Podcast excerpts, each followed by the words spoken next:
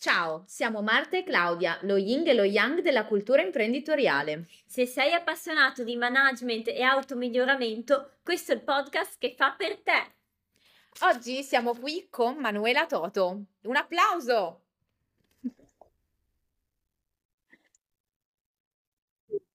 Sì. Ciao Manuela, come stai? Tutto bene, sono molto felice di essere qui con voi e di poter portare un contributo. E ne porterai eh, tanti di contributi, siamo, mm, siamo convinte di questo perché il, il tuo libro è un libro pieno di storie, o meglio di favole, e che poi ci andrai a raccontare. Eh, ti va di presentarti e dire al nostro pubblico chi sei e di che cosa parla il tuo libro? Io sono psicologa, consulente familiare. Negli ultimi due anni ho fondato una community sulla Academy che si occupa proprio di crescita personale. Accompagno le persone in un percorso online vivo, io lo chiamo perché non è un videocorso, ma è proprio un percorso di accompagnamento costante in cui sono presente. E, e poi nel tempo ho perfezionato l'uso di questo strumento che è la fiabaterapia, grazie alla quale utilizzo la narrazione per accompagnare le persone in un uh, viaggio di consapevolezza, io lo chiamo, quindi la possibilità di conoscersi e di migliorarsi attraverso lo strumento della fiaba. Il libro è proprio un tentativo di costruire un percorso di consapevolezza e di crescita personale attraverso cinque fiabe eh, che permettono di conoscere diverse aree di vita in cui possiamo migliorare. Che bello! Stupendo, veramente un'idea super originale e che ho trovato veramente a partire eh, dell'esperienza della lettura su di me anche molto molto efficace. Manuela, ti va di spoilerare quale, alcune, non dico tutte perché eh, chi ci ascolta deve assolutamente andare a comprare il libro, eh, ti va di dirci magari un paio di fiabe eh, e raccontarci come possono davvero aiutarci e in che senso? Allora, la prima, che è quella forse più conosciuta di tutte, che è praticamente impossibile non conoscere, è la storia di Cenerentola che di solito viene vista solo da un punto di vista molto ristretto, no? Eh, come una fiaba in cui alla fine l'obiettivo è quello di risollevare questa poverina che si trova in una situazione sfortunata alla condizione di principessa, di moglie del principe. In realtà la lettura che io do eh, della fiaba è tutta incentrata sulla grande capacità, competenza di Cenerentola di gestire le relazioni tossiche. Infatti, ehm, eh, lei è un po' proprio maestra della possibilità di non canalizzare la nostra energia eh, su ciò che ci sta accadendo in relazioni che diventano demotivanti e questo può succedere. Ecco, Cenerentola aveva il problema delle sorellastre e della matrigna, persone molto vicine, quindi questo già ci dice qualcosa, spesso ci capita di essere incastrati in situazioni, in relazioni demotivanti, soprattutto con chi c'è più vicino. Eh, Cenerentola è una grande esperta perché ehm, nel suo, nella sua modalità di risposta a questa eh, invidia, a questo atteggiamento tossico, continua a fare i suoi lavori e a eh, mantenere eh, lo sguardo sulla sua meta che è quella di andare al ballo.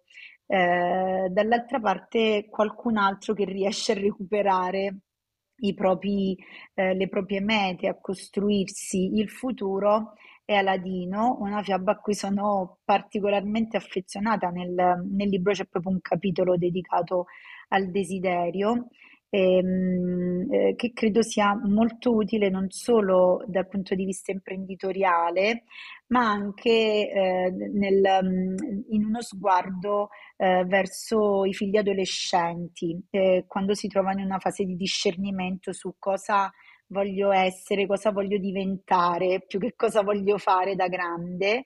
E, ehm, di Alladino, quella originale, parla in realtà di un ragazzo annoiato che non ha avuto un grande esempio da parte di mamma e papà, che erano due persone anche loro demotivate, a cui non piaceva il lavoro che facevano. E Aladino riscopre nella fiaba non tanto quello che vuole fare, ma riscopre recuperando la lampada, la sua capacità di desiderare. E quindi poi nel libro in qualche modo la storia viene accompagnata da suggerimenti poi concreti. Ehm, eh, voi che l'avete letto sapete che all'interno del libro ci sono tutta una serie di esercizi. Mi piace che chi legge prenda la penna, la matita in mano e faccia cose perché è solo col fare che cambiamo. Non, il libro non ti cambia, ti cambia se tu metti in atto delle cose. E i protagonisti delle fiabe fanno delle cose, si trasformano totalmente. E quindi per quello mi piace molto sempre prendere questi protagonisti come esempio, perché loro si trasformano, ci danno, ci, ci indicano la strada per cambiare atteggiamento e quindi si può fare. Sì, e in questo senso, ehm, Manuela, infatti, il lettore nel tuo libro diventa lui stesso protagonista della sua fiaba, no? E giustamente, come Esatto. ricordavi tu, con gli esercizi poi fa la sua di storia e piano piano la riscrive. Ehm, non a caso il titolo del libro di Manuela Toto è C'era una volta, ma c'è ancora, Viaggio in se stessi attraverso le fiabe.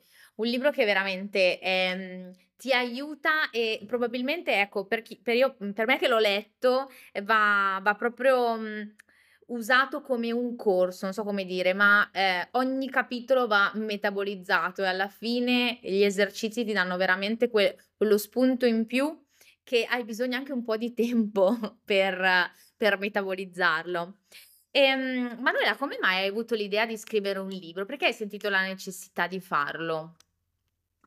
Perché mh, io faccio sempre l'esempio eh, che un libro è un po' come un figlio, Ehm, è un prolungamento di noi che ci supera e dà potere a quello che siamo, un potere molto più vasto. Le cose che so, se le tengo per me o le tengo solo per la mia community, perché molto di quello che c'è in questo libro è qualcosa che io ho vissuto come accompagnamento alle persone che mi seguono in questo percorso da due anni. Ecco, un libro è qualcosa che potenzia il messaggio, qualunque sia il messaggio che tu vuoi portare, perché riesce ad arrivare dove tu non penseresti mai. È un atto di fiducia perché significa perdere il controllo di quello che tu hai da dire, perché poi non puoi sapere più chi lo va a, a leggere, cosa penserà e come elaborerà quei contenuti.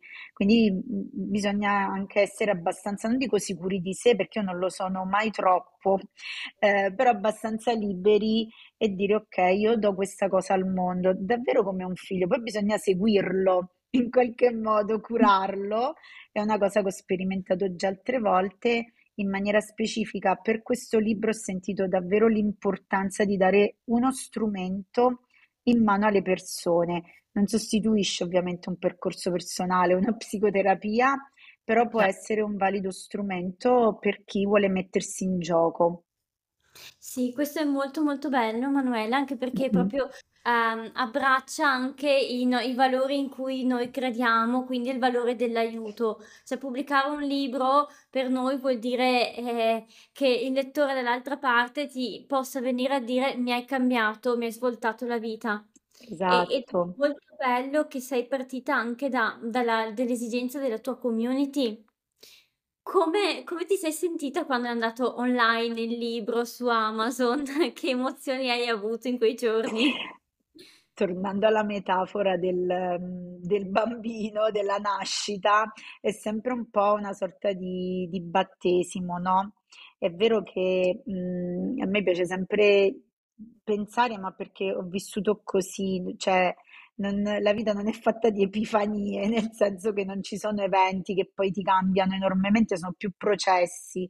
Però davvero la, eh, la pubblicazione, vedere il libro fuori, ok, e tutti sanno che è lì, ehm, è un po' come un- una manifestazione di qualcosa, davvero come una nascita, è profondamente emozionante ed è un mettersi in gioco su larga scala, perché essere con un, con un libro, con il tuo messaggio su Amazon significa essere a disposizione di tanti e ci tengo a precisare che è diverso dai social perché il pubblico che legge ha un interesse ad approfondire con una comunicazione più che va un po' più giù rispetto ai social che sono utilissimi, eh, per me sono la, la base del mio lavoro, però poi si rischia una superficialità.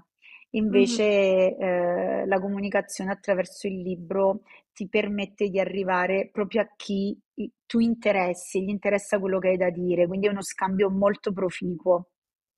Vero, vero, assolutamente. Ma Manuela, tu consiglieresti anche ad altri professionisti come te di scrivere un libro?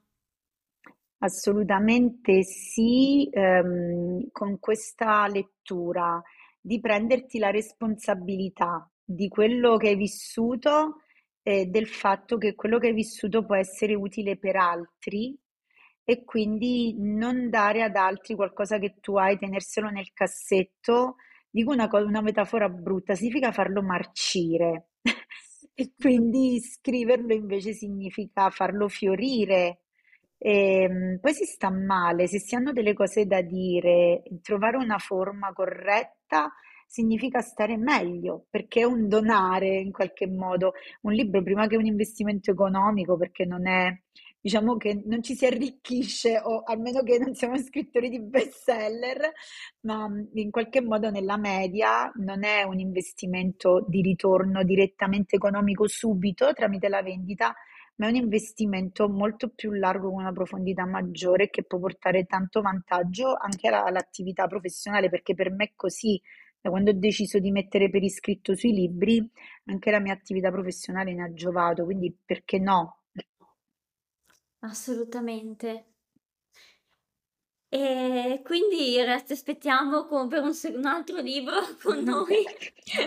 Adesso che abbiamo aperto con le favole ce ne saranno molte, molte altre. Ma tra l'altro ho visto che sei andata anche in TV, cioè veramente Emanuela, devo farti i complimenti che... Sì, e i libri sono stati sempre ponte perché questa esperienza in questa TV locale è nata perché io sono andata a presentare proprio il libro pubblicato con voi Mm. e ehm, eh, lì eh, evidentemente eh, questa persona che si occupa della produzione ha sentito un sapore buono quindi è stato, ecco, cioè mi ha portato questa possibilità, ecco, allargare il messaggio, no? Ampliare il messaggio, quindi sì.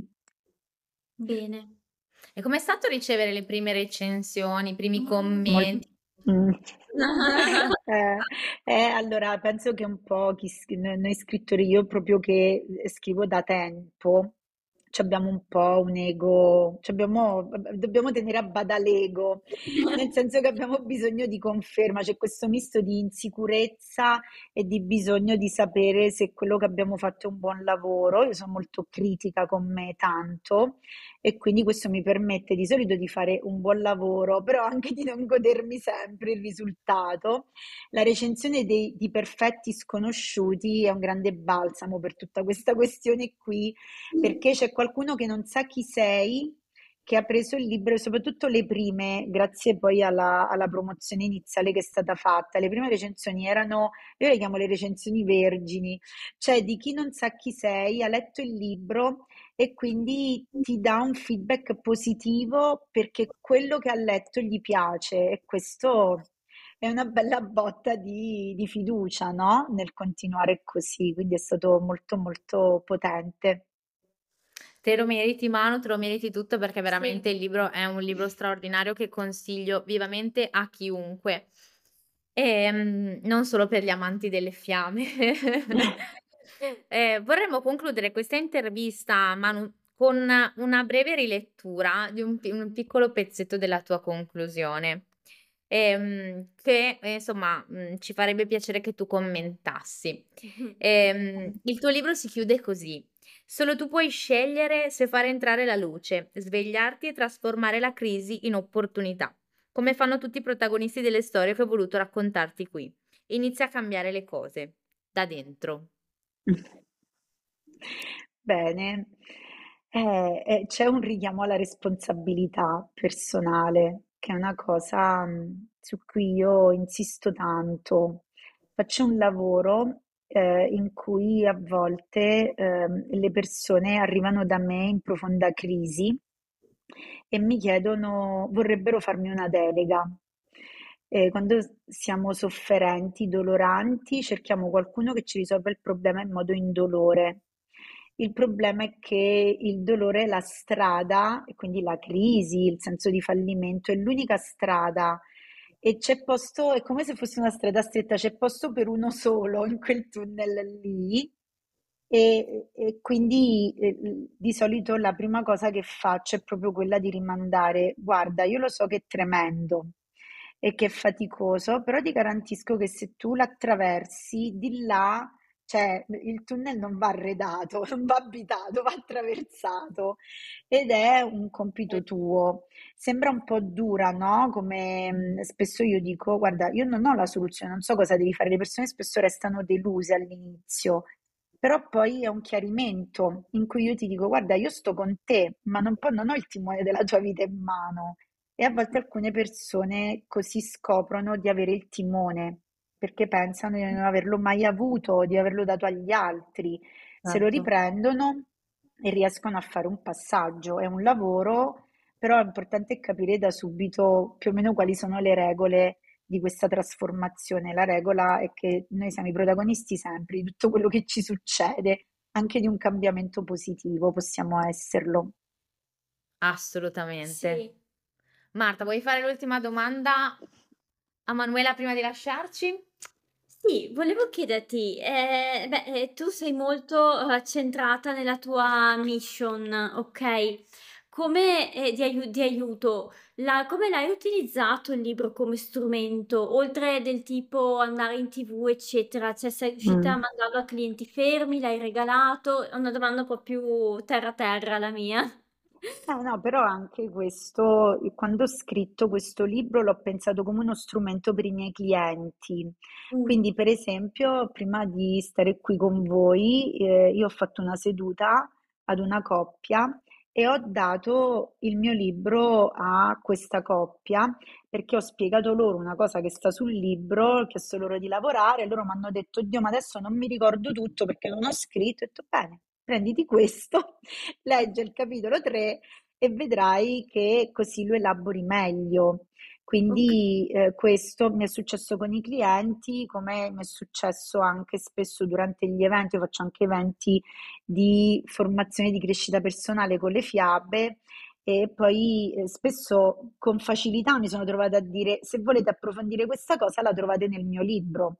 Quindi se lo scrivi poi lo puoi anche consigliare per permettere alle persone di approfondire. Quindi c'è stato anche questo uso, chiamiamolo spicciolo, che poi è quello secondo me più che arriva di più alle persone.